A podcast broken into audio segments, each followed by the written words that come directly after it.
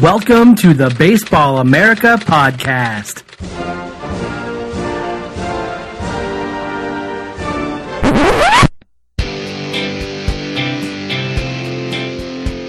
Coming to you from the Baseball America podcast nook. Controls you're throwing strikes.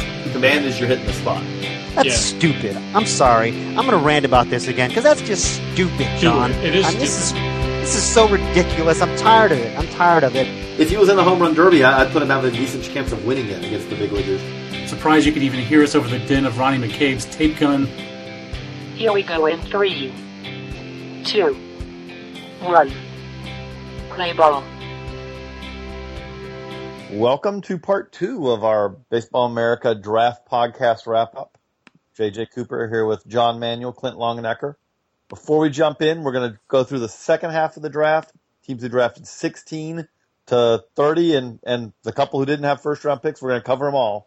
Before we do that, we wanted to remind you, if you're dreaming of a job in professional baseball, apply free at sportsmanagementworldwide.com to see if you're qualified to become a scout, agent, or work on the business side of professional baseball. Go to sportsmanagementworldwide.com. So John, so Clint, we knocked out 1 through 15 yesterday.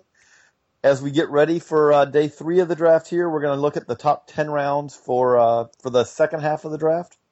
That starts us at 16th pick. Diamondbacks took Touki Toussaint, one of the uh, uh, more interesting high school pitchers, and there are many interesting high school pitchers in this draft. Touki Toussaint, second round Cody Reed. They had two supplemental second round picks, Marcus Wilson, Isan Diaz. They go to Matt Railey. I'll start with you, John. What jumped out to you about their draft?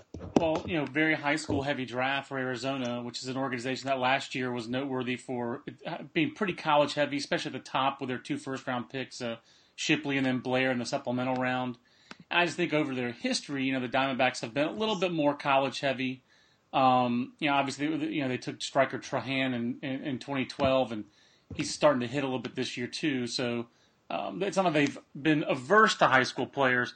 I just thought Clint is going. Uh, they they went to the strength of the draft, high school pitching. It's a it was a high school pitching draft.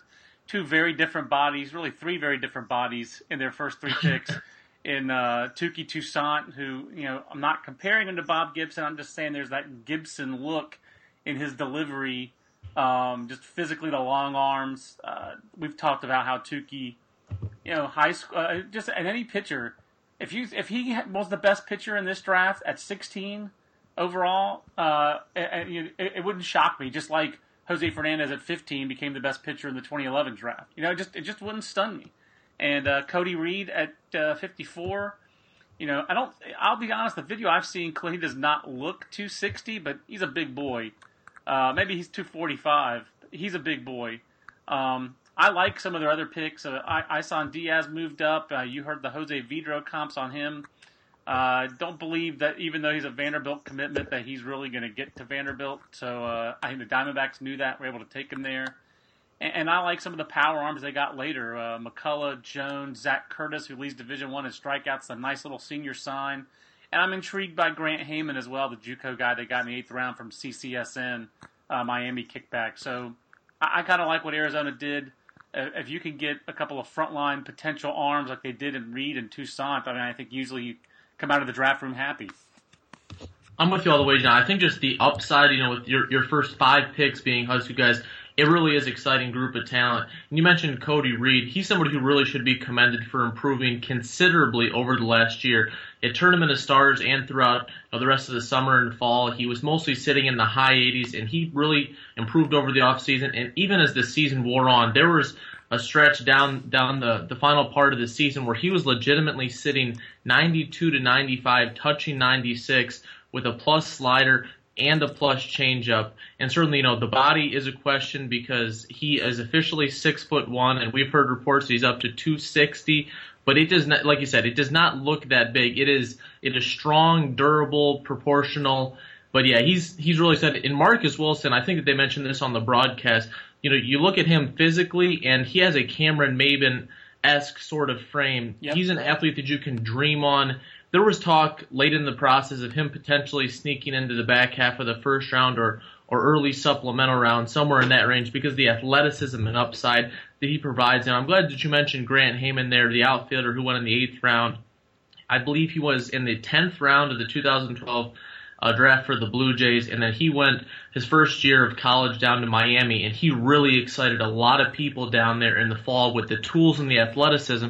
And after that fall, there was some talk that he could potentially go in the top two rounds if he was showing those sorts of tools. Then he struggled in the spring and then moved on. But just the athleticism and the upside that you get in the eighth round, that's some pretty good value. Yeah, he uh, he he's got bat speed, he's got physicality, he's got the tools to hit. And when you're talking about a draft where people wanted to know like where are the college bats, to me, Grant Heyman was one of the better college bats, and that's a wood bat league in the Scenic West. Uh, I, who, who am I kidding here? I'm a sucker for Scenic West JC. I, I love that league. I love the SWAC. Um, I, I, like the guy. I mean, the guy slugged 686 with nearly a you know it's a 300 plus ISO in a wood bat league. Granted, it's junior college, but just to throw around some Clint Longenecker favorites, 300 plus ISO. Uh, I'm I'm there, so I'm glad that you uh, that you liked them as well. But I I thought Arizona did a nice job. Yeah, and I think it would be remiss if we did not uh, mention Matt Railey, who was their yep. third round pick, the left-handed hitting outfielder, who honestly probably has one of the purest and sweetest left-handed strokes in the entire draft. He's playing center field now. Most of the scouts think that at the higher levels he will probably move to a corner, but you're betting on the bat there, and you know guys really really liked what they saw from him this spring. I always comp guys like that to Rusty Greer. You know, that's I don't know why. I guess because of my Gammons impersonation, but to me, it's a, those are Rusty Greer types, guys who hit maybe more like center fielder. Maybe, you know, maybe not profile plus power, but solid average power, and are going to give you above average hit tool. Uh, there, there's there's a lot of value in players like that if they get if they hit. I, I heard a pretty interesting one. I thought that it was a smaller because he is about five foot eleven, a smaller version of Michael Tucker. Oh, and there you I. I think that's I think that's a, that's really intriguing. Good one. All right, JJ. So that moves us on to the Royals. The Royals had a, a couple of first round picks. At 17, they take Brandon Finnegan, lefty out of TCU.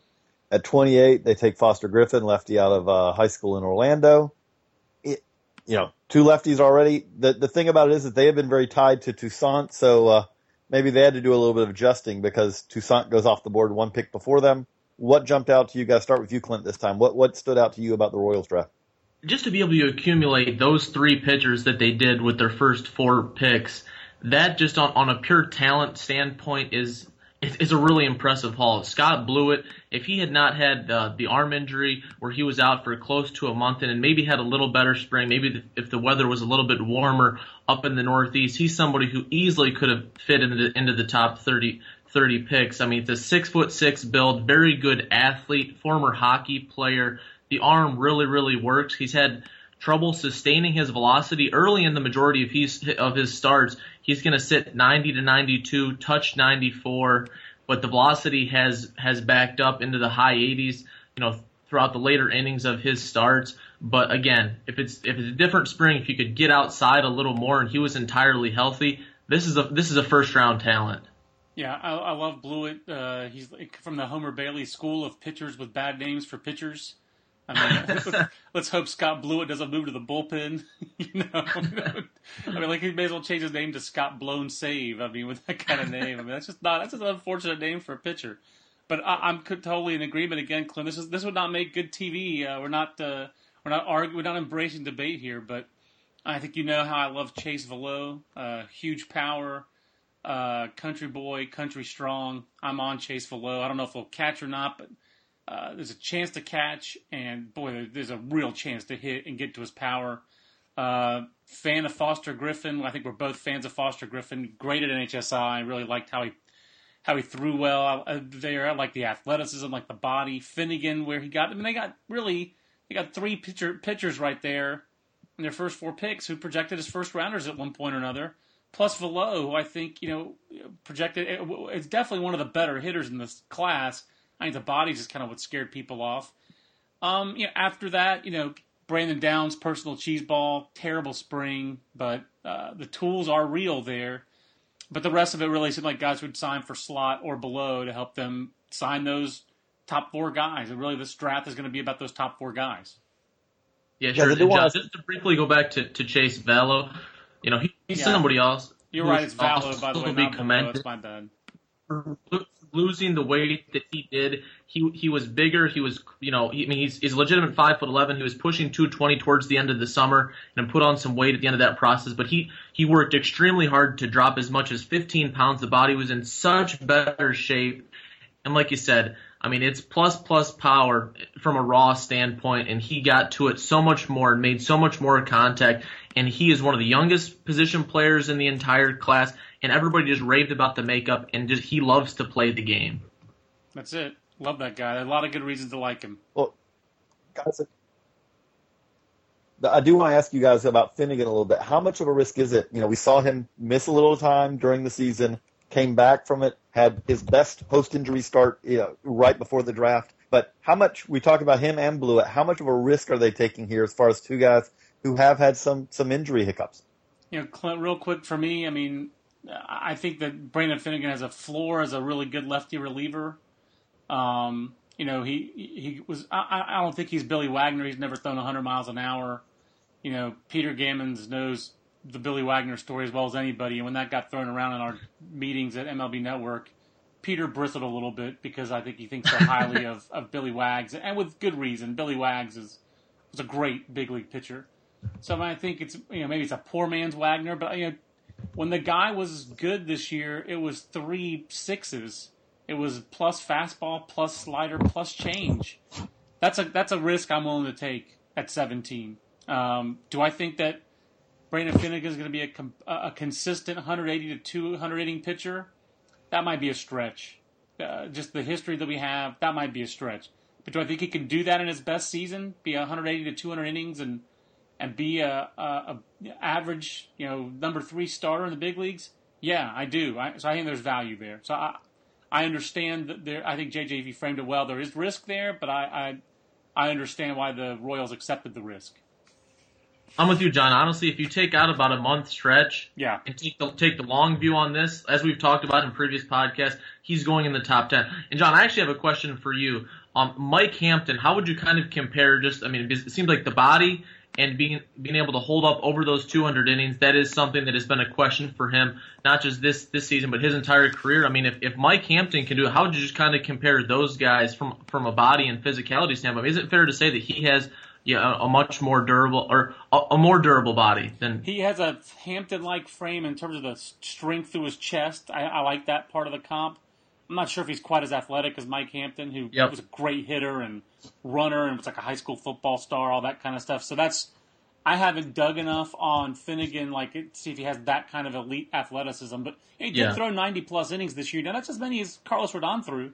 You know, yeah. Finnegan was so he pitched a lot this year. You know, it was only uh, 80 innings the year before, but he threw 91 so far this year. I don't know if that even includes last night's. Uh, or I don't think that includes Super Regional yet. I don't think they've played yet. So let's watch this and see how Finnegan. Uh, you know, the real the thing is he may have been uh, shut down really for that month because TCU was so careful with him. Because you know they went to take him to get an MRI, and the doctor said you don't need an MRI, you're good. That's why that was the root of my erroneous report. To to quote uh, Vince Vaughn, erroneous, erroneous.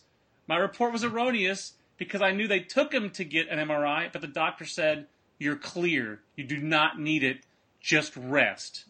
So I think TCU, there's been so much focus and attention on college baseball and the negative. Jim Schlossnagle and TCU deserves it in the affirmative here because they were careful with Brandon Finnegan. They put his health first, and I think it paid off because he came back strong in regional. It helped them in the regional. They won a regional. They're two wins away from Omaha and it helped him with the draft. He went really right where he probably should have gone, Clint. Yeah, there was a chance early that if he kept on pitching well, he would have gone fourth overall, um, that high. But I, I, think it worked out, uh, so I think that they deserve credit. Looks like we lost. Looks like we lost uh, JJ, who was fading in and out. So if JJ comes back, um, uh, we, you know, we'll get you back. But JJ, I might just uh, uh, if you can come back in, we'll, we'll get you back in. Um, and John, while we're on the Royals, I'll just give a brief thumbnail sketch about about their their fourth round pick, uh, DJ Burt, since he's a local guy at Fuquay-Varina here in North Carolina. He's a high energy guy. He's playing shortstop now. Most scouts do believe that he's probably going to have to move off the position. He's an above average runner and is a right handed hitter, just a high energy guy, makes a good amount of contact, has enough sneaky power to get himself in trouble sometimes and have his uh, his hitting approach not necessarily play to his skill set, but he he's another guy who, who just loves to play the game and there's some tools there to work with. Yeah, I got a text from a couple of the NC State players asking me about Burt yesterday, and they were very excited that, for him to get drafted. They just they kind of echoed your uh, scouting report. So, so we were agreed. We really like what the uh, Royals did. Uh, how about the Nats? Uh, start off with Eric Fedde, Andrew Suarez, Jackson Reetz, and uh, then again uh, some some seniors sprinkled in at the back: Jeff Gardner, Dale Carey, Drew Van Orden. To be honest with you, Clint, those are three of the better uh, I thought those were three of the better seniors available. Uh, Van Orden's a righty with pretty solid average stuff. The thing I think you like about Van Orden is that he got better from junior year to senior year. And I know Aaron likes Drew Van Orden. He saw him good in the Cal Collegiate League last summer. Dale Carey got better. Jeff Gardner got yeah. better. So if you're going to take a senior, uh, don't just take senior performers. Here's senior performers with some tools and some aptitude. I think that's a great call. And Drew Van Orden, Aaron and I were both at that game when he matched up versus Carlos Rodon in one of his best starts of the entire season. And Van Orden was matching him, you know, pitch pitch for pitch uh, on an outcome, not necessarily a stuff basis, but just really competed, got swings and misses with the breaking stuff. You're right for. For a senior sign, he, he really provides some tremendous value. And I think it's been understated the season that Andrew Suarez is, has had. Looking at his control numbers, they're as good as any pitcher not named Kyle Freeland in college baseball right now. I mean, from from a draft standpoint, he's walking just I believe it is 1.2 per nine th- this year, and you know he was a he was a top 10 pick unsigned out of out of high school, and uh, he had a significant velocity increase in the fall last year. And the velocity did slip a little bit in the middle of the season, longer season for him, but it's ratcheted back up down the stretch here. He's touched 96 within the last month, sitting 91 to 93 at times, and with his ability, you know, to, to be able to pitch with with four with four offerings that all that all are at least solid average and and command those, he's a pretty attractive option there with the second pick. I'm with you. I mean, because uh, Miami guys, the, they know how to develop pitchability lefties. Because yeah. JD Arteaga was one, and they had two others on the staff in B-Rad, Radziewski, and then uh, Chris Diaz, the co-ACC Pitcher of the Year.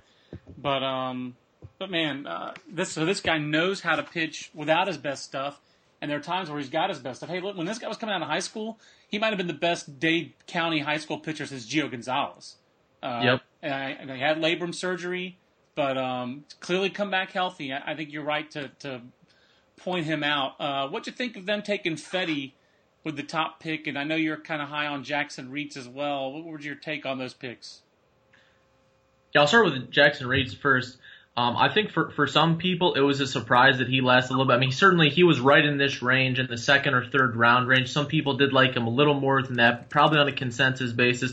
This is this is right around where he fits he he hit as consistently as almost anybody on the showcase circuit last summer, and he was a performer for Team USA. And certainly that means so much more for him than it does for anybody else from a high school standpoint in most other parts of the country because the quality of competition that he was facing this spring was just vastly inferior to, to you know, to, to the other parts of the country. But he has a chance to hit and hit for a little bit of power too. He's a high intensity gamer type. There's a lot to like here guys really believe in the makeup and in the athleticism. And he, he's got he's got an above average arm behind the plate, and so we'll transition up over to Eric Fedde. You know, just to be able to get a talent like that at number 18, John, you and I have talked a little bit about him before. If he was healthy, there were so many people that thought that he was going to be a top 10 pick because of the athleticism, the body, the way that it works easily. You know, his fastball at times was was City 92 to 94, touching 96. We even heard reports of him being better than that. So, right. John, um, t- tell me what you thought about the Eric Fedde selection. I mean, I, I, love it. I mean, at the Nationals, it just makes so much sense. It's well, well, I guess the reason I really like it is it's one of the few ones I got right in the mock first round. So I got seven. I I, uh, I guess I got eight or nine right, but I guess I get half credit because I got Pentecost and Hoffman out of order. You know, Callis has all these crazy ways that he keeps score of these things. So kudos to John Mayo. He got first. Jonathan Mayo. Jim Callis is a perfect 2005. Keeps fading deeper into the distance as he finishes third in this. And the best part about it is that he's so competitive about it that he was like sitting there during the first round going, I got, there's, I got, there's no chance. There's no chance I can catch up to Mayo now. You know, like he's he was hating it, and then he was just trying to catch me, and then he couldn't catch me. Once I got Fedde right, he was like, oh, I think I'm in trouble now. So, so yeah, so that's why I like the Eric Fedde pick. It just made a lot of sense. And you know what? The Nationals, hey, Jordan Zimmermann had Tommy John. Strasburg's had Tommy John. Uh, they, they're not averse to Tommy John surgery, and with good reason. Let's move on to the Reds, the Red Legs. Uh, Nick Howard, a little bit of a surprise, uh, Clint, that Nick Howard was their first pick. They weren't a team that had been associated with Nick Howard. Uh, but then Alex Blandino announced as the shortstop second, Taylor Sparks third. Uh, this was a team that went very heavy on the college side. The only high schoolers they took in the first 10 rounds, Clint, Gavin LaValley, who you implored me to put in the top 500, and I ignored you, which is to my detriment. And then uh, Shane Mard- Mardirosian. Gotta love those great Armenian names in Southern California. Um, Gamer type. That guy loves to play and that guy loves to hit. So they took a bad body high school cornerback and a high school second baseman. Those are their only two high school players in the whole first 10 rounds. Fairly conservative looking draft from the outside. Is it, Clint? Is it really a conservative draft? Because from the from my quick study, it looks like it is. I, th- I think it's safe to say that probably leans that way, but that's going to be true almost any time that you go that college heavy. Um, and Alex Blandino, if we can just focus on him for a little bit, John, you had heard reports on the West Coast that he was moving very quickly, you know, throughout the last few weeks up in this entire process, and got a chance to talk to a few people out on the West Coast. And because the athleticism, and he's a, he's just a gamer type, his skills play, you know, you believe in the bat. I heard a great comparison that he will end up being, or scouts think that he might end up being a Matt Carpenter type of player because you believe in the contact skills and you really just like the athleticism and the versatility that he brings to the table. And the power started to show up for him significantly down the stretch, didn't it, John? Yeah, it really did. I, I boy, Matt Carpenter, that's a lofty, lofty comp. So I, I, I would love not necessarily a comp, but just that type of a player. Right. Well, he is a second base, third base type for sure. I like that the Reds announced him as a shortstop. You know, the the comp that Chris Buckley threw out that I saw was Todd Frazier. You know, and uh, hmm. I don't think he's got that kind of raw power because Todd Frazier's raw power is huge. I think yep. Blandino's got a little bit more. I think he's a little handsier player, more of a chance to stay in the middle of the diamond, maybe more likely second base than short. But he did play short in the Cape, and I know he's a below average runner, but he has infield instincts uh, so I like the pick. I like Blandino quite a bit. Uh, I can almost see that Blandino could have gone ahead of Howard, but I mean, if you don't believe that Nick Howard can start, but clearly the Reds are an organization that has had success with take and, and, and has some conviction recently. First of all, they've had success developing pitchers. Uh, goes back to when they made Mack Jenkins their pitching coordinator. I really wish JJ were still on the call here because he could speak to this. But when they made Mack Jenkins their pitching coordinator, everything changed with that organization, hitting pitching wise.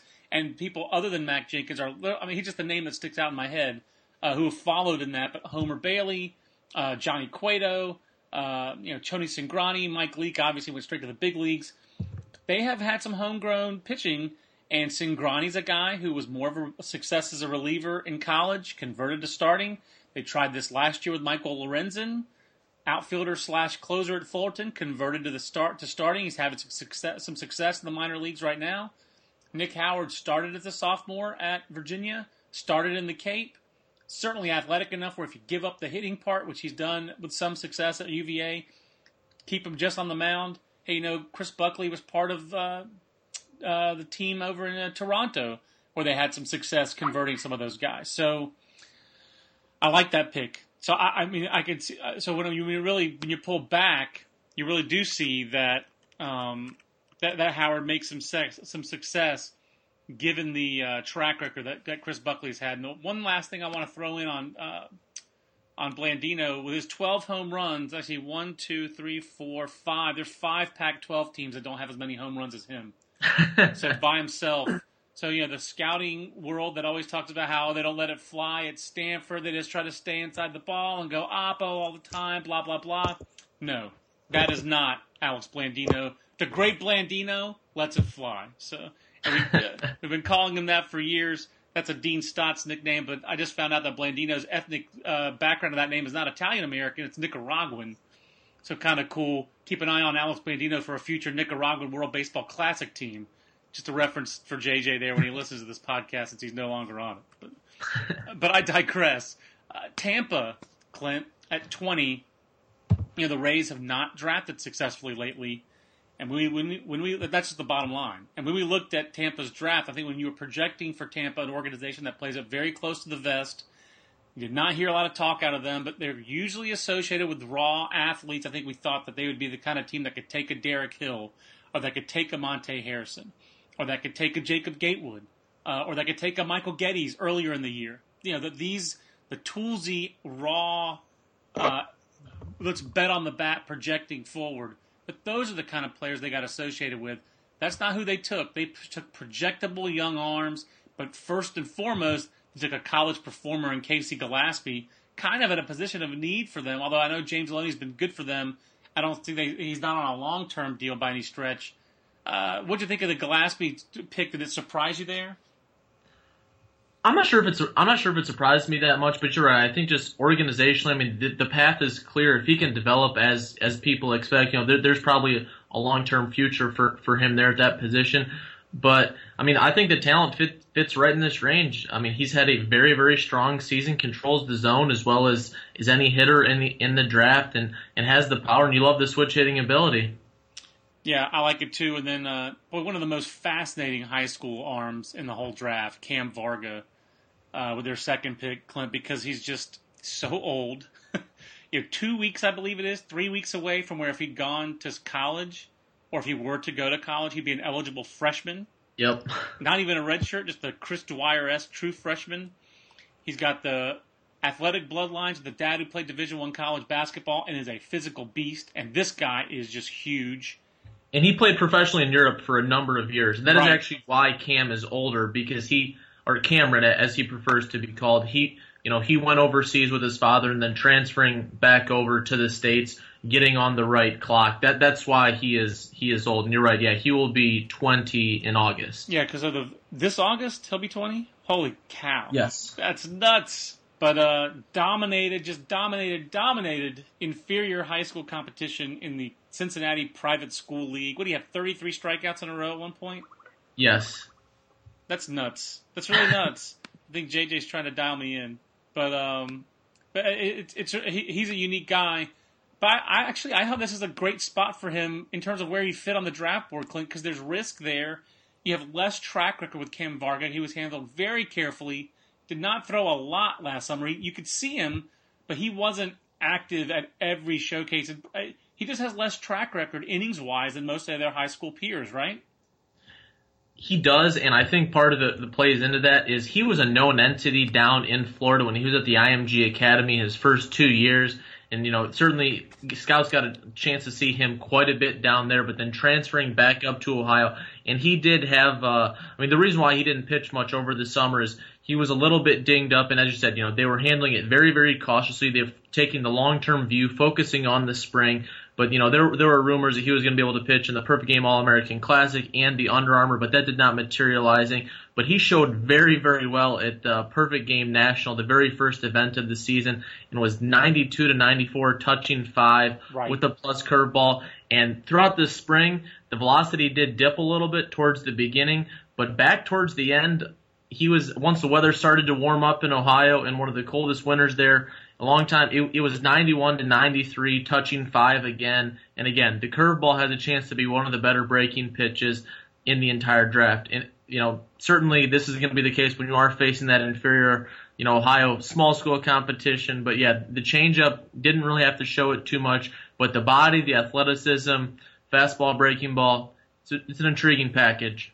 I like it. And, you know, if there's any organization that's going to get it out of them, and the Rays track record record's pretty doggone good. Uh, Brent Honeywell was actually the first junior college player taken. They went off our board for Brock Burke, a left-hander. How did I miss this guy, Clint? Projectable high school lefty in Colorado. What? What am I doing? How am I missing this guy? Weak sauce on my part, but uh, got a report up on him yesterday. It's in the draft database for subscribers. Uh, uh, at Reichel Muscle, one of my favorite Twitter handles on, on, on the web. Michael Russell, this North Carolina shortstop, a real gamer, college performer. Uh, like that pick for them in the fifth round. Michael Franco, same name but different spelling and completely different player as the Phillies farmhand. Anybody else stick out for you in the rest of this draft uh, for for the Rays? I kind of um, it's a solid class. It didn't strike me one way or the other as above or below the norm. Yeah, I think Brent Honeywell, just because he is so fascinating, it was it was really it was fun to talk to the scouts who got a chance to see him this year because really really liked the body, the way that the arm worked, and he threw a ton of strikes. But what's fascinating about him is his best secondary pitch is a screwball, Right. and guys just didn't know what to do with it. They're, you know, they came away throwing their hands up saying, "This is a very, very good pitch." He gets out with, he gets outs with it. It's going to be a good pitch going forward. But how many screwballs have we actually evaluated? I don't know what number to put on that, but we know it's a good offering. You know, so it, it was just, it was just fascinating. The fastball at his best can sit 89 to 93, touching 95.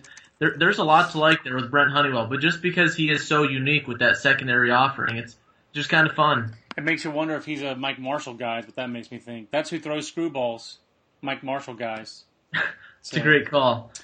Cleveland Yeah, Indians. Uh, Clint. We let's did not, on to did not mention uh, Blake Bivens, the fourth round Oh, pick there from Virginia. He had one of the most impressive outings of the entire of the entire last year at Jupiter. He sat 90 to 92, touched 93, and his velocity's been similar to that. You know, more, more 89 to 92, touching 93. But his curveball again, much like Varga. It is. It has a chance to be a plus curveball, and you know, there were scouts walking away from that outing in Jupiter saying that that was the best amateur curveball they had seen over the entire summer and fall. It hasn't. It hasn't showed quite as well this spring, but again, it is. It has a chance to be at least a six, and he th- he throws strikes. Yeah, no, I like I like their I like their draft. Uh, I, I, I like the the pitchers they got in this draft, and Gillespie and Russell. They kind of bookended it with a couple of college performers. Uh, Cleveland always linked to college bats in the first round, and they bailed out Bradley Zimmer, who was on the board, and the t- camera was in his house and all that good stuff, and he winds up going 21st to Cleveland, and a couple of college bats that Cleveland wound up taking, and again, corner bats for the Cleveland Indians in this draft. Um, and then, a, a, you know, a, an interesting mix here, Clint, with Bradley Zimmer, Mike Papi, then Bobby Bradley, the high school first baseman down in uh, in, in uh, Mississippi. High school Mississippi players, Clint. we'll see, we'll see, but uh, certainly the, the the the bat on Bobby Bradley. Let's let's focus on him because he's a bat first, like a polished bat guy. So that really does set him apart in Mississippi history, doesn't it? You know, it was very fascinating to, to juxtapose him versus Ti'Quan Forbes. Oh gosh, yeah. Who was the other consensus player? They're both very young for the class. He's not quite as young as Forbes. So wait, but did Blake once Anderson go out? bottom of the defensive spectrum, bat first player, polish, did not swing and miss much. Guys like the way that you know think that he might be able to get to the power because it is plus power. It hasn't played quite as well in game action, but you're believing in the bat and the aptitude. But you know that versus Ti'Quan Forbes, where everything is projection and athleticism. It, it was it was pretty amazing to see those guys on two opposite ends of the spectrum. Did Blake Anderson lead the way out of the state of Mississippi? Was He our- did. was he From, our- from a high school, yes. At least from a high school standpoint, yeah. I don't think college factored in for that. That No. that is amazing. Yeah, because I guess I could have thought that it would have been uh, Jacob Lindgren could have gone first from the state, but obviously, uh, so Blake Anderson. So when you had Lindgren, you had Forbes, you have Bradley. Blake Anderson winds up being the first guy drafted, and of course, we still haven't really heard. I don't believe of any of those Southern Miss guys from that very fabled recruiting class. I guess Bradley Roney's been drafted, right? Who's originally a Yes, I think I think he won the ninth or the tenth round. And sorry, I apologize. I don't know. I do not remember who it was off the top of my head. I know that he did go late. Yeah, oh, that's okay. Now, but like uh, I know Bradley Roney went late, but I haven't heard. I didn't hear Connor Barron's name yesterday. I didn't hear Mason Robbins. Nope. I mean, like those guys went into school with a lot of fanfare. Barron was an unsigned third rounder. Robbins has had his moments in his college career, and those guys not just things have not gone the way they thought they'd go at Southern Miss. Uh, But focusing back on on the uh, on the India on the tribe on Cleveland. Let's just call them Cleveland because that is let's call them Cleveland. Um, Zimmer and Papi, two of the better college bats, and Justus Sheffield and Grant Hockin cl- in a draft defined by high school velocity in many ways. These guys are more pitchability guys with good velocity as opposed to great velocity. And this is an organization that doesn't have a lot of homegrown starting pitching of late. Um, you know, their starting pitchers in the big leagues, Masterson, Kluber, Bauer, these kind of guys are all trade guys from other organizations. Uh, what, what, do you, what do you think their chances are of getting Hockin and Sheffield to the big leagues? I think Sheffield. I mean, as as far as high school guys, he has he has a pretty darn high floor for this class. That's what I think. Strong, strong, durable build. Everybody just loves the strike throwing ability and the athleticism, and has a chance for two above average off speed offerings. There's there's really a lot to like there, and I think just looking at the draft in its totality for Cleveland, it's hard not to really, really like with the, the collection of players they came with. You know, we're talking about all these guys who are attractive options at the top of the draft, but also, you know, five through ten, they, you know, if they can get some of these high school guys, because it was high school centric in the back half of the top ten, if they can get some of these high school guys signed in that range, you know, that's that's some pretty good value from top to bottom of that of that draft. That's a great point, Clint, because we've a lot of the other drafts we've looked at were college centric, senior centric at the back. They went high school. Simeon Lucas, kind of a toolsy high school uh, uh, catcher in a deep class of high school catchers in the state of Illinois this year. Sam Hentges heard some real improvement out of Sam Hentges, Arkansas commit. Uh, that was a little bit higher than, than we had him on the board, but certainly a guy who's got big time size, and you could see Sam Hentges. Uh, there was some. There, there's something there. Uh, he got improved the body, some 93s. Uh, really, the whole question is: Is there uh, enough athleticism there, and is there going to be some arm speed? Because he certainly has arm strength and strength in that, and long levers at six six six seven two twenty. He's a big boy. I kind of like Sam Hentges that was an interesting. Uh, uh, that was not the team I would have expected to reach up and grab him. No. Uh, and then Micah Miniard, another uh, Under Armour All American, like Sam Hentges. Clearly, the Indians valued uh, Under Armour All Americans because there's two of them. And, Alex and Alexis Pan- and Alexis Pantoja, who went right behind him. That's They've it. got three. That's it. So three guys from no, last they have four. Hockin. So did, w- wait a minute. Is uh, is Steve Bernhardt on there on the payroll there in Cleveland? uh, but not, not, nicely done by the Under Armour folks to identify top ten draft talents in their showcase, obviously. But um, there, there's intriguing high school upside there too. Is there one that you prefer out of that group? Hentges, uh, Lucas, Miniard, Pantoja. It sounds like you kind of like Pantoja because of the glove. Yeah, I, I, think I think the glove there really stands out for him. You know, he's just going to be a defensive first player. He has, I mean, behind uh, you know the, the shortstops down in Florida, you could say he's in contention uh, for for being one of the better shortstop defensively in this entire class. Probably fits in there, you know, maybe right behind or, or in that same group is is Josh Morgan. Know, he's going to have the glove to carry. And sorry, just to briefly go back over to the college side, Julian Merryweather, who they got with their fifth round pick, Yep. he's he's a student of the Texas Baseball Ranch and Ron Wolforth. And you know, for, for a senior, this this guy has has you know better stuff than the typical senior you're going to see that goes in goes in the top 10 rounds. He consistently was 90 to 94 touching some touching some fives with with an above average changeup. Um, there's there's a lot to like there Julian Merryweather for a senior. Yeah, and this is a California kid too. Uh, long, again, I think he went to. If, correct me if I'm wrong. Is this not the guy who went to Junipero, Junip, ah, Junipero Serra High and then Skyline Junior College? Pretty sure that's Merryweather. sure- um, So I, I heard more 87 than 92s, but he definitely performed at that level as well. And there's some track record. This guy didn't just drop out of the sky, is the point. So uh, yeah. at this NAIA school. Let's move on to the Dodgers, Clint. Um, I, I think early in the process, uh, you know, I was actually talking about this with Jonathan Mayo the other day. You know, when we're doing these mock drafts, we always wind up giving the Dodgers a high school arm, but yeah, they usually don't take high school arms in the first round, at least not lately. You know, Chris Anderson out of college last year, Corey Seager, college, a high school bat previously. They hadn't taken a high school pitcher in, in several years with that first pick, but they did it this year. It just was too perfect of a storm. Um, I still kind of wish they'd gone uh, Spencer Adams just to make my initial draft guess look good, and I loved that guess. But they wind up going Grant Holmes, uh, 22nd. I think we both think that's pretty good value. And then really Clint, uh, very intriguing. Speaking of the, under, of the Under Armour game, one of the better performers of that game, the two-way uh, high school player from Arizona, and Alex Verdugo. And I texted with Logan White after the draft, asked him Verdugo outfield or on the mound. Yeah, he wanted to go out as a hitter, as we wrote. Um, and, and Logan White said the Dodgers will give him every chance to go out there and, and hit. there have been, you know, Logan lives in Arizona. Uh, he's very familiar with Alex Verdugo. He's got good intel on, on Alex Verdugo. And there are a lot of mixed reports on him in the field, but at his best, this is a guy who, on some of the travel ball circuits, at times showed you above average speed, the arm strength, ease of operation with the swing, but varied opinions on his bat this spring. Uh, the scouting consensus certainly was that people preferred him on the mound. The way Logan put it was like, hey, we can always go Kenley Jansen with this guy if we need to. So, so if this guy needs to go on the mound, if it doesn't work out for him on, at the plate, the Dodgers have a backup plan.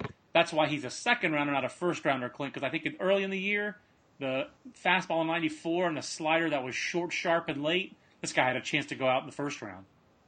No question there. And just the feel for pitching is kind of the thing that also stands out with him. And, you know, he did miss uh, a few weeks, I, I believe it was with a, a, blister or a fingernail issue, so that also probably contributed. Purported, uh, you know, to, purported uh, fingernail slash yes. blister issue, and that's the other part of it. He really was a guy that the area guys I talked to in uh, Arizona were just very mixed on and having a hard time figuring out. That's a great call. Yeah, and as far as where he fits in, you said, you know, at his best, he might show above average speed. It is probably a corner profile over in right field. Towards towards the end of the showcase circuit, he was, you know, more more posting, uh, you know, below average or fringe average run times, but certainly with the arm strength, gonna have you know, right field, right field defensive skill set, and he he was he showed very very well on the showcase circuit with his bat. But yeah, as as you said, you know, this, this spring was a little bit of a different story. Anybody else really stand out for you on there? They went very college heavy toward the back with uh, you know Brock Stewart, Trevor Oakes, the California Baptist senior. Uh, Brock Stewart was a you know, son of a scout. Jeff Stewart, um, even Jeff Brigham in the fourth round, John Richy in the third. You know, college guys with good development curves, guys who uh, are late bloomers really on the college side. So I kind of like it from that standpoint. But this just seems like the Dodgers uh, really going to concentrate most of their firepower on that superstar destroyer. I mean, actually, no, on Grant Holmes and Alex uh, Alex Verdugo. So I had to give you a little Admiral Ackbar there. They're going to really concentrate their firepower on those top two guys. Yeah, I think Jeff Brigham, just because of his, as you mentioned, his career path is very interesting. You know, had Tommy John early in his career, the right-hander uh, from Washington, but came back this spring. Really had a lot of buzz early in the process because reportedly he was up to 97 yep. at a at a big event, you know, down down in Arizona the velocity more so into the into the lower 90s. You know, being able to reach back and touch 95, which is a very very fastball heavy approach. If he shows some feel for some off speed, he's someone who could show considerable improvement very fast because he's going to be able to probably get ground balls. He pitches off of his fastball, which also does lead to a, a pitch to contact approach. And I think one of the things that stands out about him is just his strikeout rate yeah. for his stuff is incredibly low. Um, and certainly that just goes to his pitching approach. But for his career, he's only struck out 4.4 per nine. And when I last checked, that was in contention for being the lowest strikeout rate of any pitcher in the last five years drafted in the top 10 rounds from the college ranks. Really, it's, un- it's unreal. And I'll tell you, Clint, uh, he's, he's a guy that the consistent answer across the Pacific Northwest and the West was best days are ahead of him. You know, this is. Yeah I, I mean, you can't do this because of the age and because of the Tommy John, but he's almost got to be considered like a high school pitcher in some ways because he's just so new to that velocity and to that success. So the slider is really in its nascent stages. Yes. Depending on who you talk to, you get some guys who really like the slider. Think he's going to be a ground ball guy going forward, no matter what, because the fastball has that just life and that boring uh, action to it.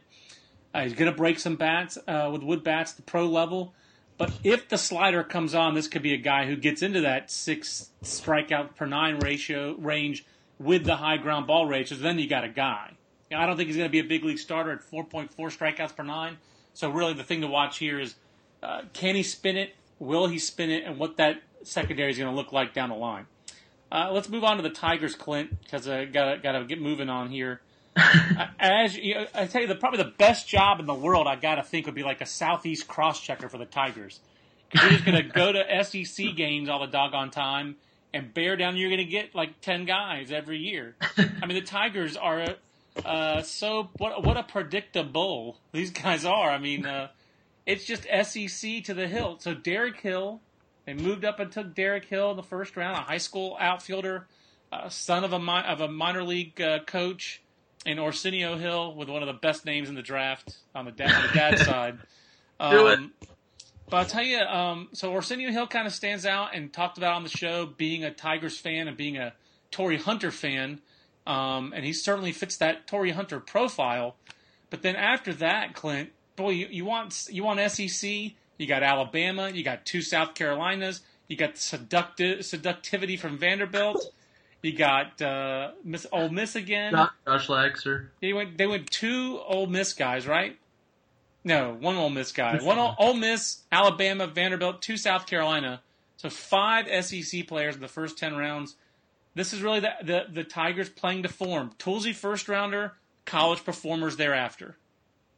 Yeah, I mean, the thing that stands out with Derek Hill, I mean, kind of like you've talked about, just not necessarily going to form in the first round for them, is he is the uh, the first uh, the last time that they drafted uh, a position player first first overall, or not necessarily first overall, because they had uh, Nick Castellanos, but in the first round, it was going back to Cameron Maybin, so it had been that long.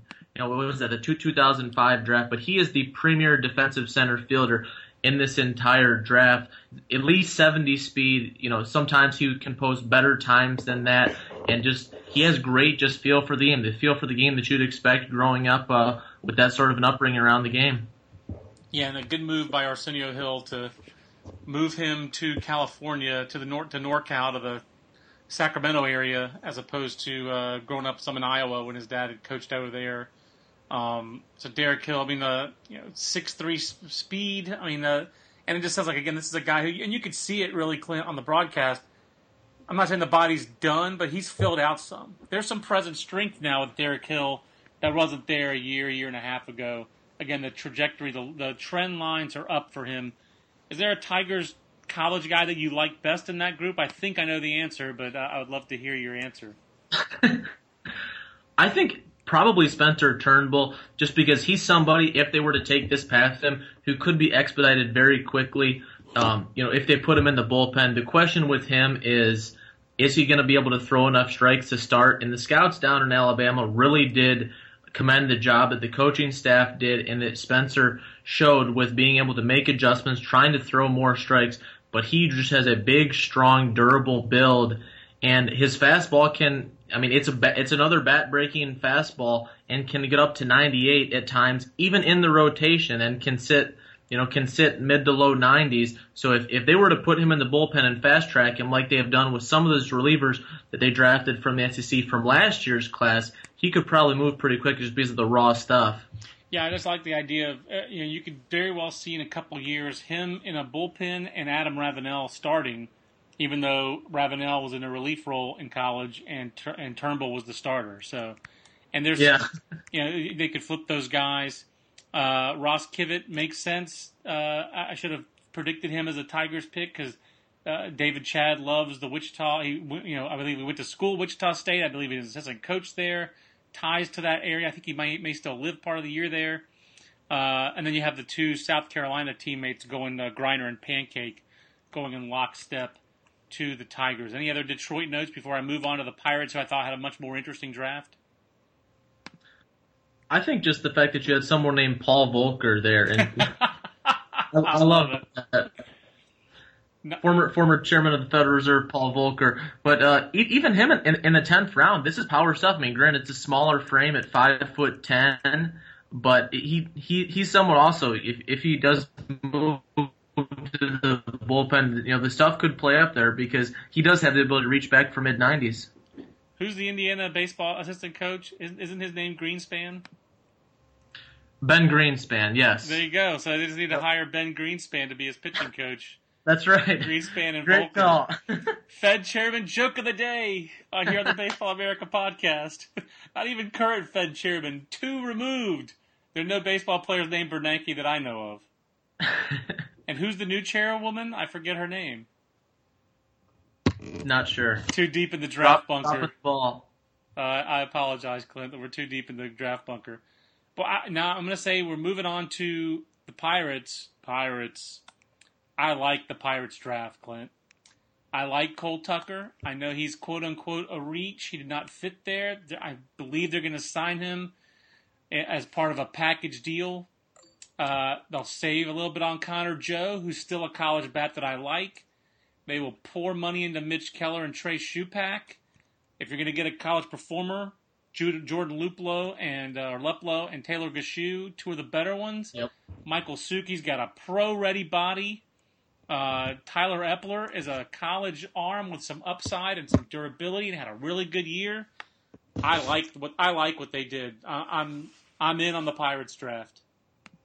I'm with you. I mean, just just looking at it, you know, after the first day, there there were some questions, but no, just filtering filtering the money where they wanted to with the high school with the high school arms. This this, is this is pretty exciting. And Connor Joe, he's had he's had a great year. It's really it's really tough to not like him with the bat, the bat speed, the ability to control the zone. And they announced him as an outfitter. There was some talk that you know he might if he could stay behind the plate, he could move up, but he went he went 39th overall. It's uh yeah, for, for a college hitter, he's he fits the profile. Just a great great athlete back there, and uh, was going to be able to move around very well in right field. Yeah, and a guy who caught some. I think we thought he could go this Yep. high if a team was convicted about catching. Yes. So maybe if something goes wrong with Reese McGuire, you might try it with this guy. But I don't think the Pirates see anything going on with Reese McGuire, and I don't either. That's like one of my favorite players in the minor leagues right now, Reese McGuire. So um, let's hope that nothing goes wrong with Reese McGuire because I want to see that guy get to the big league because he is fun to watch catch and throw. Um, what, what, what, do you have any, uh, any dope on these guys they took a little bit later? They took another college catcher in Kevin Krause, uh, Austin Coley, Nelson Jorge. The name Nelson Jorge, I thought I'd heard this spring clip. I just couldn't remember if he was a, a priority guy down in Pu- Puerto Rico or not. At least from the people that I spoke with, uh, his name did not come up too frequently as, in terms of factoring towards the top of the list of the guys from Puerto Rico. But but Kevin Krause, uh, he was certainly a, a prominent as a freshman. You know, being one of the key run producers on that Stony Brook team, making it to the College World Series. And he's, uh, you know, he had a down year last year, or not necessarily a down year, but just a missed year last year because of the broken hamate. It really came on strong this year. Conference Player of the Year has shown hitting ability is a very good athlete back there. You know, if know, the question is whether he whether he can catch because he has shown the ability to run enough to play the outfield. But the scouts that I spoke with up in the Northeast really liked him, really liked the bat. You know, to be able to get him in the back half of the top ten, it's a pretty good haul. I agree, and I guess that they really wanted some college catching depth because Taylor Gushue and Krause, um, both drafted. Those are two of the better college catchers available, and they get them both. If Jordan Luplow stays healthy, uh, this is a guy who I think could really be a nice college bat. Um, he has had right shoulder surgery in high school, left shoulder injury as a sophomore, knee injury last summer.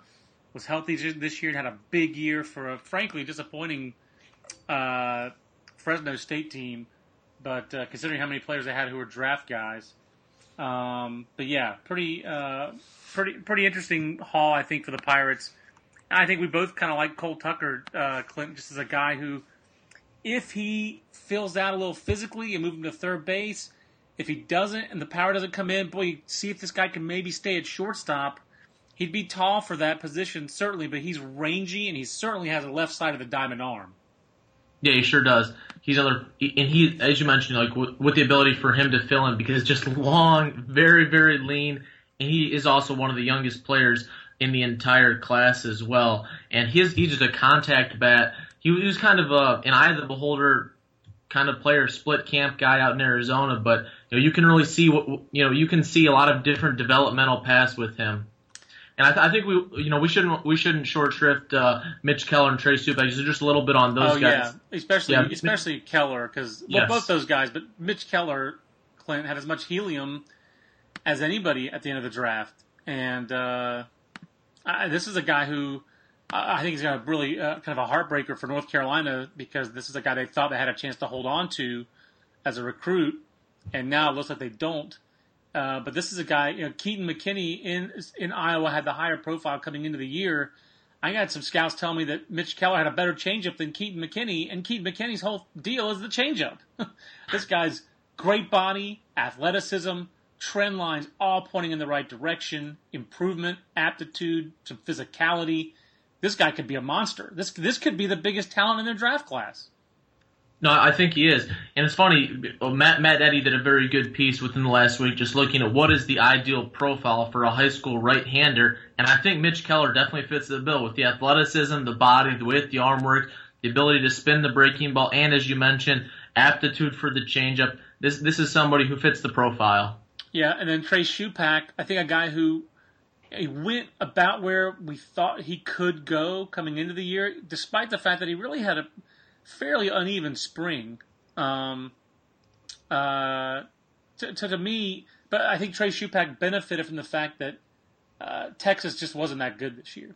you know, so um, up to 94 sometimes this spring doesn't always hold that velocity, but uh, sounds like this is a guy who's there's some upside again, a, a power right, high school right-handed arm. Who what you're really hoping if you're the Pirates is that uh, the best days are ahead of him.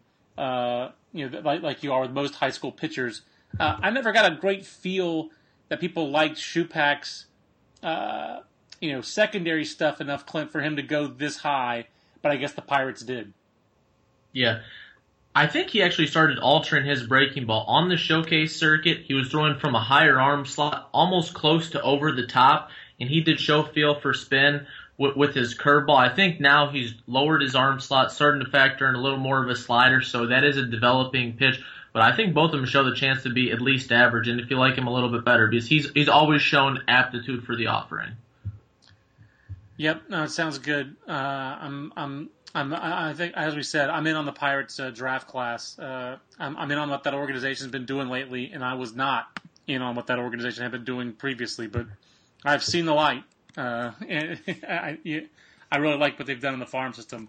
Clint, it felt like it was like a flashback to 2002 in the Oakland Athletics draft room, picking 25th overall. I'm scrolling through the draft database. I only see one high school, two high school players. I'll tell you, I like the high school players they got, Clint. I like where they took Brandon Kelleher in the eighth round. I mean, I don't think he's a Tim Lincecum guy, but he's a guy a really good area codes. We'll flash in average fastball. We'll sit average fastball. We'll flash in average to above breaking ball at times. And we're Trace Loehr fans. We definitely thought Trace Loehr would go out a lot higher than he did. Um, interesting college class. If, if it were up to me, and I'm not, I'm no scout, but I think the I thought the consensus was Blandino over Chapman. Blandino would have redraft them, so I really thought they would go Blandino. They wind up going Matt Chapman who is one of the more pure arms that I've seen in college baseball. Well, he's probably the purest, just arm strength I've seen in a college baseball position player. But as I said on the broadcast, Clemming, the report I had on last summer was this guy's a pitcher and doesn't know it. Clearly, the the uh, the uh, the Titans didn't think that, and neither did the Athletics because they have him. Uh, they they took him in the first round to hit. Yeah, they sure, they sure did. And just to focus on the, those next four picks, you know, smaller six six one to six foot uh, right-handed college college guys. All across the board. Yep. Yeah, go ahead. I'm sorry, I didn't mean to interrupt you. No, I mean Brett Graves. You know, I, I think he's he's similar in a little in in some ways, just with the body and the athleticism to Jeff Brigham, but throws a ton of strikes, has feel for spin. You know, at least an average breaking ball if not better. Strong track record. There's lots to like there with, with, with Brett Graves and, and Daniel Gass. I think those both those guys kind of fit a similar mold with you know with the athleticism and uh, and the arm strength from a, from a smaller build. They really did take a lot of players from the same phylum. Yep. If I may use a favorite word of yours, I think definitely applies here. Um, let's, go, let's move on. I, I, I hate to say it, the A's class just does not excite me. It's a good class. I like it. Um, I like the players they took, but it's just such a monochromatic class. There's there's the college position player with a great arm, the best arm they drafted. A lot of those short pitchers from the same phylum, and then really Trace Loehr is the most interesting guy to me as a left-handed hitting potential middle of the diamond uh, middle infielder. Um, uh, but uh, anybody else there really stand out for you, Clint?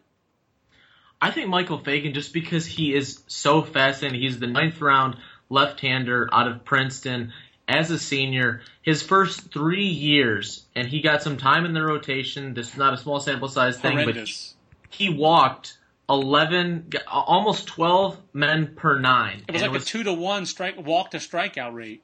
Yes, it was incredible. And this year made some adjustments to the delivery. There is still some effort to the delivery. But he dropped it down. what would that be? A couple hundred percent, four hundred percent down to like two and a, two and a half per nine. John, can you think of somebody who's made that sort of wholesale adjustments in, in such short a short time frame? I, I can't, uh, you know, because it wasn't just what he did at Princeton. How about his Cape Cod league where he Yes. had he got 19 Yes. outs and walked 20 guys? I mean, that's hard to do. So, first of all, kudos to Michael Fagan. Imagine the time he spent in the bullpen. Imagine the bullpens, the meetings, the work he must have done with the Princeton coaches to, to figure this out. And the frustration he must have experienced his first three years where he just could not unlock this you know, talent because he's a left-hander with a quick arm and up to 92 and a lot of 87 to 91. I mean, and then as you wrote uh, on the scouting report, really uh, had a good start at a good time against Brent Jones with a lot Yep. of scouting heat in there. So that's really, uh, I, I just commend the the pitcher for doing that. But I cannot think of a guy and Brooks who, Bradley and the staff, no Yeah, question. I, I just can't I can't think of a guy who made that big of an improvement uh, in the walk numbers because uh, I can't think of anybody who had a two to one walk strikeout rate who got drafted. I'm sure there's someone I I just have forgotten them in the deep recesses of Star Trek references and other and other ridiculous inside jokes that we have here in the office. So I, I apologize to our listeners. Uh, a much different draft approach in Boston.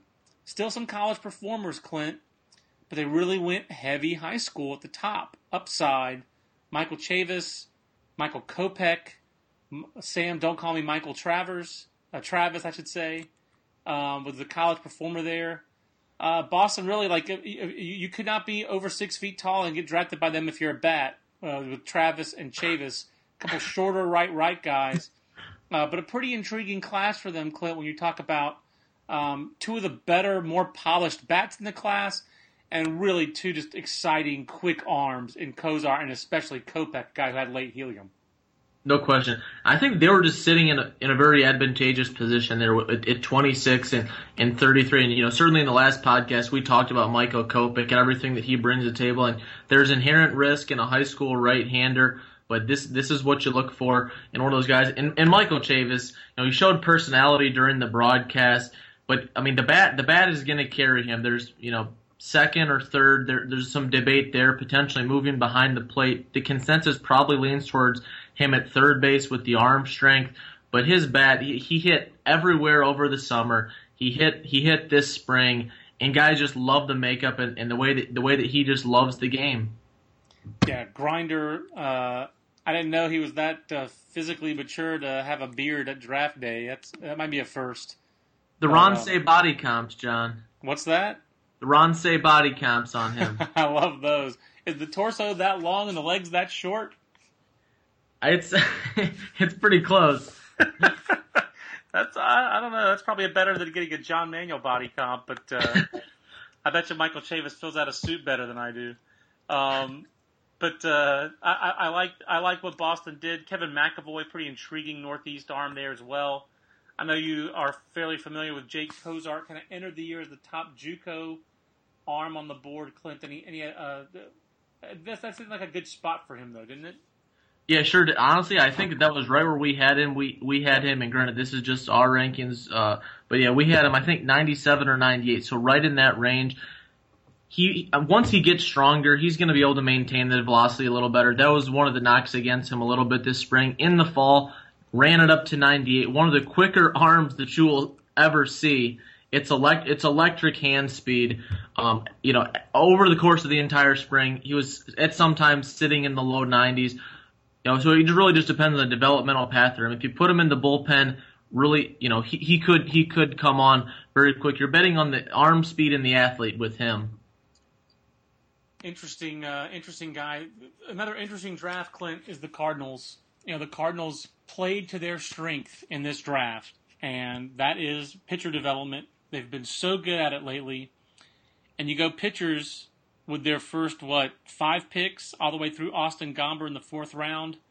Um, pretty amazing uh, run there, and they really uh, bookended these uh, higher ceiling guys with, uh, and then you know they mix in a college senior and Andrew Morales that'll help them sign Jack Flaherty at 34. I said my piece on Jack Flaherty on the broadcast. I, I, I like that guy quite a bit. But Luke Weaver, a guy who was start of the year high on boards, really fell back, did not have a great start, but a good finishing kick. We saw a lot of Cardinals heat on him here in Chapel Hill down the road from us in North Carolina in early May when he pitched in, uh, against the Tar Heels. And the Cardinals were there. They saw him pitch very well there. Not the only time they saw him, uh, certainly, but um, athletic, quick arm guy. Uh, Austin Gomber, a guy that you really liked a lot and who finished very crucially for him at a really good start after missing a couple weeks in the I believe it's the Conference USA tournament that Florida Atlantic is in now. I forget what league they're in, but I think it's Conference USA. Um, I kind of like the pitchers they took, Clint. Uh, I, am never really a huge fan of a team loading up just on one position, um, uh, but they did mix in some position players in the second half of the first of the second day. Particularly a favorite of mine, uh, Brian O'Keefe, the catcher at St. Joe's, strong-bodied, physical catcher, and then an interesting JUCO kid, Darren Seferina, who originally was signed to Bethune Cookman and just had a boffo year, uh, hitting over 400 at Miami Dade. And he and he's a 70 grade runner too, John. The the Florida roots with uh, with the Cardinals draft run strong. I believe three players from South Florida and one from North Florida. So certainly a lot of presence down there this year from the Cardinals. Yeah, good point. Uh, with Gomber's a South Florida in college and Central Florida in high school, and, uh, and and then they obviously had a strong Southern California flavor with Flaherty.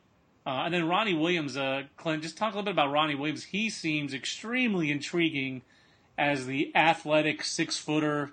There's a pretty boy. If you have the athleticism and the quick arm, there's some exciting guys who fit that profile.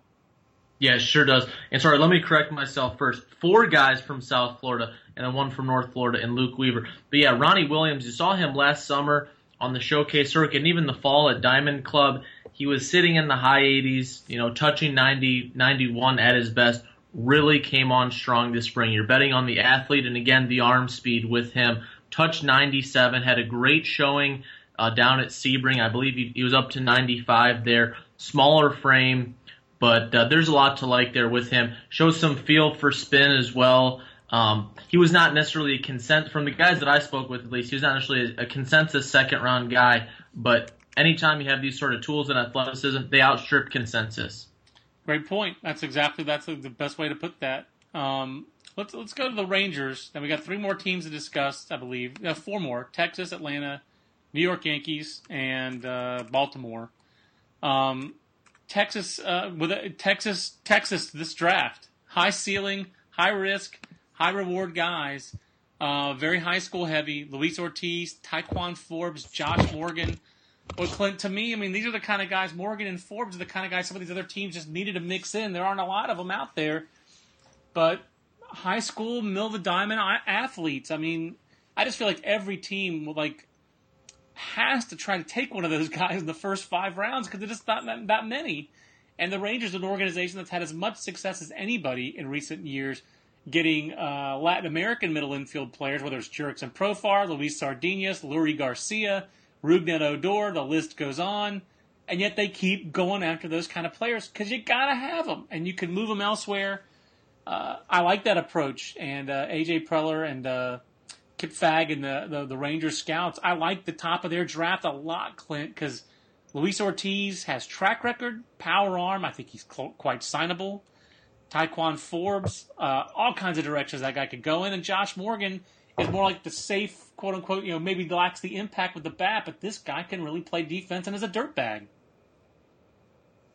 It's a great call. Love the aptitude with, with Josh Morgan. Yeah, and, and some guys think he might have to move off the position to second base, but be an offensive minded second baseman. But some people are convicted because although he doesn't, I mean, in his glove at shortstop, because although he doesn't, you know, have quite the, uh, the plus speed and the plus arm, great hands, and he's really just going to be able to work defensively, smooth actions. There's a lot to like there. And it's kind of funny that the Ti'Quan Forbes, man, I think it was a perfect, perfect fit for what they're looking for there was talk, you know, the first time ever seeing Ti'Quan Forbes, that is a Rangers sort of guy. There was a few of us who had that discussion, just what they look for with the athleticism and upside.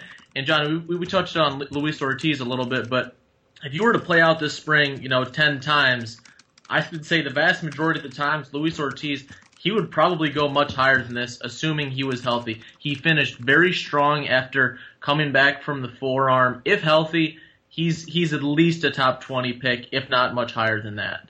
Yeah, no, I agree. Uh, I, I, I like I, I just I just like what the Rangers did. The Rangers have an approach. They have uh, uh, convictions. They stay true to them. They believe in their scouts. They believe in their evaluations. You know, and they have reason to. Uh, not every move for them works out, but they've had some real successes. And I, I just I respect the club that believes in what it's doing and then goes out and does it. So that that's why it sticks out to me. Uh, I, I also like some of their college picks too here. Jose Trevino, I think, is a high floor kind of guy, and we'll see if he catches in pro ball. They announced him as a third baseman. There's a long track record of him hitting for power. Uh, Wes Benjamin, Tommy John, college guy, but had a chance to go out higher if he'd been healthy. Uh, Atlanta Braves, uh, Clint. I want to move on to Atlanta, uh, another organization that uh, again kind of got back to Atlanta Bravesing here with some high school picks at the top of their draft and Garrett Fulenchek and Braxton Davidson. Um, would not shock me, Clint, if they get a big league first baseman out of this. Even though they've got Freddie Freeman signed up, it's just kind of interesting that uh, some of the guys at MLB Network uh, on the broadcast, I forget whether it was Harold or who had compared him to Freddie Freeman. They put him side by side with Freddie Freeman, and there were some similarities uh, in the in the uh, setup and in the swing. And obviously, the Braves have Freddie Freeman. It's a great call, and he's somebody. Uh, I mean, his his approach at the plate really changed throughout the summer. Over the summer, there was some swing and miss. You saw the power, hit three home runs at Tournament of Stars, saw at least plus power, if not better. He improved tremendously as a hitter this spring. Showed the ability to just drive the ball the other way well. You, you, you have to love the bat. And he's, again, another young guy with aptitude. This, is what you look for. I mean, it's you know, buy, buying a high school bat is, is a tough thing to do. It takes conviction because there are so few guys that start at that end of the defensive spectrum who end up trickling into the major leagues. But this is somebody who has the ability to do so.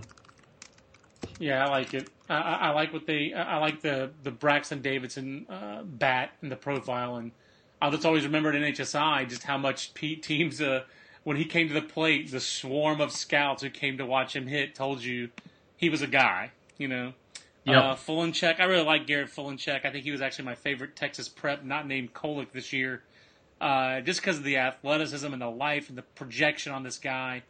Uh, classic high school right-hander. Uh, I think you were a fan of Max Povse and Chad Sobotka. These guys are certainly from a similar phylum, Clint. Uh, big-bodied, hard-throwing college right-handers who are raw in their development, but have certainly flashed uh, some upside.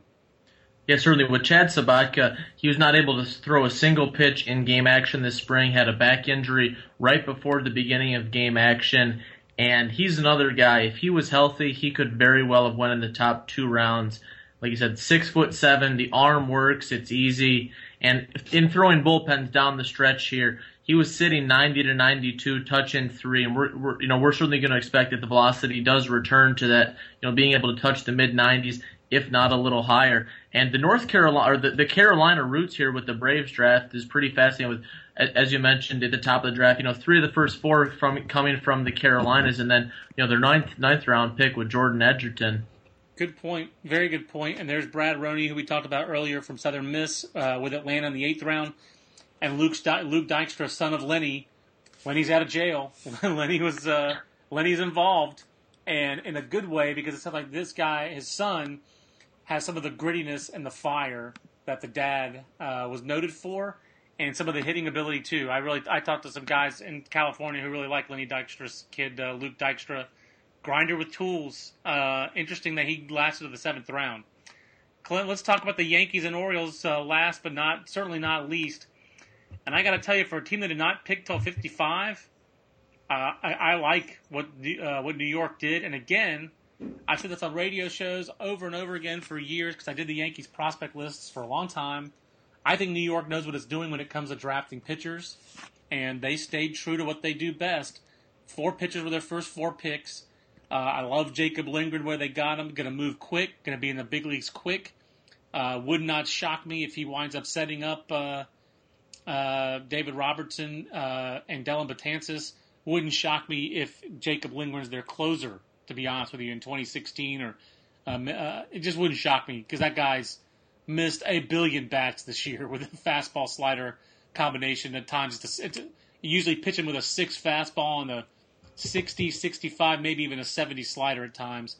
Austin DeCarr, uh, just to say his name with my worst Northeast accent, but he, he certainly came on this year, Clint. Uh, mature, uh, another guy with six, a lot of sixes on the card from Austin DeCarr. Jordan Montgomery, I'm not as in love with. Uh, college performer, uh, uh, kind of an awkward body to me, Clint. You just don't see a lot of guys. He's kind of knock kneed. You've got me. Ta- you've got me looking at all these guys' bodies differently now, Clinton. it's all your fault. I blame you. Uh, but Jordan, but yeah, Jordan Montgomery uh, in the fourth round, but college performer, pitchability guy. And then Jordan Foley in the fifth round, another power arm guy from the power arm, not great arm action phylum. Uh, I kind of like what they did. Uh, I, am a fan of New York's uh, draft, especially the top. I'm with you. And just to go back to Lindgren briefly, as we mentioned, you know, he, he misses a ton of bats. I think 45, 46% strikeout rate this year. Unreal. And more, more than that, one guy's do put it in play is one of the highest ground ball rates in college baseball. You're hard not to love that profile. I'm really glad that you mentioned that because that, that stuck out. That really stuck out in your uh, in your stat look at the, at the, at the top Division One prospects because he was he's exactly like like you said that's exactly what you're looking for. You're looking for missing bats and keep the ball out of the air, keep the ball in the ballpark. Those are the, the three things you want a reliever to do most are uh, throw strikes, miss bats, keep the ball in the ballpark. He does all those things. One extra base hit all year, a 124 opponent's batting average in college baseball's best league. I also love they handcuffed him in the uh, fantasy football uh, parlance with uh, with with uh, Mississippi State's closer Jonathan Holder. so uh, I thought that was pretty interesting that they got both Bulldogs. So uh, big day for the Yankees' uh, future bullpens.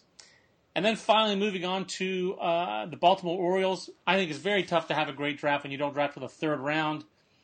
The Orioles uh, you know, started with a high school hitter in Brian Gonzalez, who was around 310, 311 uh, in our uh, so he was down, down in our BA 500 at 311, but he winds up getting with the, going pick with their getting popped with their 90th pick. I think so they could save a little money there and then draft Pat Connaughton with their second selection. Connaughton, the Notre Dame basketball and baseball player, is their second selection. So their best talent in this draft, Clint, may be a guy who they don't see full time until 2015. That's a great call. Yeah, and I think I think the the, the, par- the parallels there with uh, with he and Jeff Samardzija, and not necessarily you know the, the same t- sort of athleticism, but you know just a multi-sport athlete from from Notre Dame. Um, know, Do it. Give it your Beano. Come on, you said it. You said you you had a little Beano there. Notre Dame. Your, yours, there it is. Yours, yours much better. And just to briefly focus on the top of their draft, Brian Gonzalez. Uh, as you can tell with the ranking, from the people that I spoke with, at least, he was not a consensus third round, third round pick. And he's going to go out as a pitcher. He has the, you know, two way ability, but as a pitcher, a big left-handed guy who throws a ton of strikes, fills up the strike zone, average fastball velocity, but does have feel for for an above average changeup and he, he he's kind of kind of neat from a from just a historical high school uh, standpoint because he's been uh, one of the team leaders on uh, on three state state state winning um, teams there at Archbishop McCarthy. How about this one, uh, Clint? Uh, on this Baltimore draft, David Hess, excuse me, the right-hander out of Tennessee Tech, uh, you know, touched some 96 and, and really had a dominant kind of season. Sounds like he's a bullpen guy down the line. Yep. First of all, he's a Tullahoma guy. So if you watch the draft broadcast first round, you know I love Tullahoma, Tennessee. Rep and present. Uh, second of all, three Tennessee Tech dra- players drafted in the first day, plus a recruit. So again, I said it yesterday. Props to Matt Bragga and that program. Third of all, first time in more than 60 years of existence for the conference and 50 years of drafts that the Ohio Valley had five players taken in the first 10 rounds three of them Tennessee Tech players. So I just, you know, we're wrapping up the podcast. Something interesting to note um, for, uh, in this draft class, and you know, and, and even uh, Miles, uh, you know, who we're talking about here, uh, Daniel Miles. This is a guy, one of the Tennessee Tech guys out of Pascagoula, Mississippi. So back to the high school Mississippi thing too. I mean, he's a. if you, usually the track record is if you want a Mississippi high school kid, wait till he goes to college. So just throwing that out there. I, I kind of like to if, if you're gonna ha- not have high picks, Clint, they got a, a guy with a high pick arm strength in Tanner Scott, who's got a brother who played his college football at Northwestern and has an NFL free agent signee. Uh, Tanner Scott's up in the mid to upper 90s at times uh, from the left side. Out of a very raw out of a Texas junior college, plus physicality. A guy who sounds like uh, you would appreciate his uh, physique. Um, a strong body joker with a, a NFL safety kind of body. Um, and then some college performers uh, lower down with Austin Anderson kind of sticking out uh, to me at the bottom of their uh, of, of that. Uh, I guess they also like football players because Max Schuh, another guy who uh, was going to play football at UCLA. It's a great call. And John, if you wouldn't mind just just giving a little more detail about Pat because I felt like I did not move give it justice and moved on to Brian Gonzalez. So if oh you would, yeah. Oh, absolutely. Well, Connaughton, yeah. I'm, I'm not sure if it's Connaughton or Connaughton. I always thought it was Connaughton. Um, you know, uh, sometimes scouts, and I, I'll keep saying I'm not a scout. I'm certainly not even close. But I will. I do. Uh, I've talked to them enough to hear some of their things they do, and I got a chance to see Notre Dame play at North Carolina in basketball this year, and uh, really tried to bear down on on Connaughton just to watch how he moved and how he played basketball. And I was really impressed with the body control, Clint. This is a guy who really knows how to uh, use a screen, knows how to move without the ball. I think he had more than seven rebounds uh, this per game this year at uh, at Notre Dame, even as a six foot five player. So a guy who knows how to use his body and knows how to box out those kind of things. And there's some so the body control that he showed on the basketball court, I think translates on the baseball diamond because he's so raw. And I've talked to a couple guys who saw him in the Northeast in high school and really turned him in with a big number in high school. Uh, this guy's up to 94 miles an hour, and uh, the fastball command is all over the place. The inner, the, you know, he's just making it up as he goes along out there on the mound. And that's not to knock Mik Aoki and Chuck Ristano and the and Notre Dame staff. They just have such a limited time with him, and he came to them this year after a late basketball season ankle injury. And this is a guy who pitched eight, eight innings against Clemson uh, with eight walks and no strikeouts but he had enough feel for pitch to get ground balls when he needed it and work his way through the jams in that game. And then the command really got better after, after that. His last couple of starts. tremendously so. Yeah, big time. I mean, so I just I like the upside a lot with Pat Connaughton. I'm in on this guy. Uh, that was a great find, I think, a great move at 121 for Baltimore because he's got he's got big time upside. And yes, I think he is going to sign, and then he will play this winter for Mike Brey and the Fighting Irish basketball program. Won last year, get his degree, and then Baltimore will see him next year. Um, but when you have a draft like this, why not take a chance on a guy with that kind of upside? So I That's like great, it. and you, as you mentioned, with the command improving, his first half of the season, if I remember right, Brutal. He was walking more than nine per nine, more than one an inning. By the end of the season, you know, he's somebody you could see improvement start to start in the strike throwing ability. By the end of the season, he's it's still high, still not what you'd like, but down to five per nine. So to be able to make that sort of a change that that quickly just speaks of the athleticism. And one thing that scouts have said is, you know, you know that he's a premium athlete, but this, you know, the delivery does not seem quite as athletic as he is. But again, you get him more more in the developmental system. That's going to come and has a chance to come very very quickly. Yeah, and that's the thing. That that, that last point, uh, I've, I've run that by a couple people. It's, it's really mixed depending on who you talk to and when they saw him. In some outings, pretty stiff uh, delivery and almost rigid, I guess you'd say. And other times, you know, you really saw a fluid athlete out there. And I, I just think he's a very tough guy to peg. Um, but I like the upside there. Um, and he really did have some some really good starts. And one other uh, small factor to throw in here with uh, Notre Dame, Notre Dame didn't have a home field until the end of the season. The winter was so brutal up there that it really stopped some of their renovations and putting in new turf there. So they played all over the Midwest. They played home games at Chicago State this year. They played in Westfield, Indiana, Grand Park, like field. They played all over. So he was a tough guy to see. When we saw them play at Duke, he had just joined the team, um, and I missed him uh, at Duke. We didn't get a chance to see him in person. Even that, I think, was a you know he got moved up a day, so he threw three scoreless innings in his first outing uh, back from basketball, like a week after the season ended. So this guy's making it up as he goes along, but they're going to be a, probably a thousand people, Clint, who are going to tell you they were there on March 16th when Pat Connaughton and Michael Matuella threw three scoreless innings against each other to start this final game of this Duke Notre Dame series. Uh, there are going to be a lot of people tell you they were there to see Notre Dame. And Pat Connaughton and Michael Matuella, who could be the first pick in 2015. you got to know your audience, ladies and gentlemen. And Clint loves a good Beano Cook impersonation, and he still laughs at a bad one. So, um, but there, but, but there are going to be a million people who tell you that uh, that they were there for that game because that could be two big leaguers a couple years down the line. They're probably both going to really start their pro career in earnest in 2015. So, Clint's been a long podcast. I got to go. I got a uh, daughter's. Uh, I got a, a, dance recital to get to. But any final thoughts that you might have, either on Baltimore or just on the second day in general, or is there a guy that you're looking for today off the top of the third, uh, third day three? Yeah, I think just to see who comes off the board early, because certainly we know that uh, with what happened in 2012 with, I be- believe, and please, John, correct me if it's wrong, Felipe Perez, who a high school guy who was in the top 500, who went through the draft and then was was signed after that the draft. So a lot of these guys now are going to start to get picked towards the end. But who has a chance to go in these first two or three rounds? Who does have a chance to potentially get over slot? It's going to be very very fascinating to see. And I think just overall, you know, um, for baseball baseball America listeners and subscribers, thank you very much for paying attention this time of year. It's such a fun, exciting time of year to see the way the draft plays out. So thank you very much. Uh, I, I echo that. Uh, awesome stuff, Clint. And I, we've got a lot of great readers who keep us honest and uh, who love the draft like we love it, and that's uh, yep. that's what keeps us going. I want to remind that if you love the game like we love the game, and if you're dreaming of a job in professional baseball, apply free to sportsmanagementworldwide.com to see if you are qualified to become a scout, agent, or work on the business side of professional baseball. Sportsmanagementworldwide.com. One more day of draft to go. Keep up with it all at baseballamerica.com.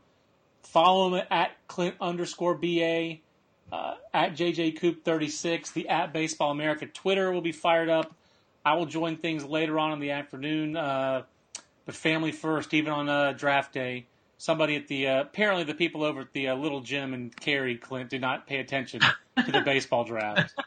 It's an outrage. So for Clint Longenecker, I'm John Manuel. Thank you so much for the download. We'll see you on the next Baseball America podcast. So long, everybody.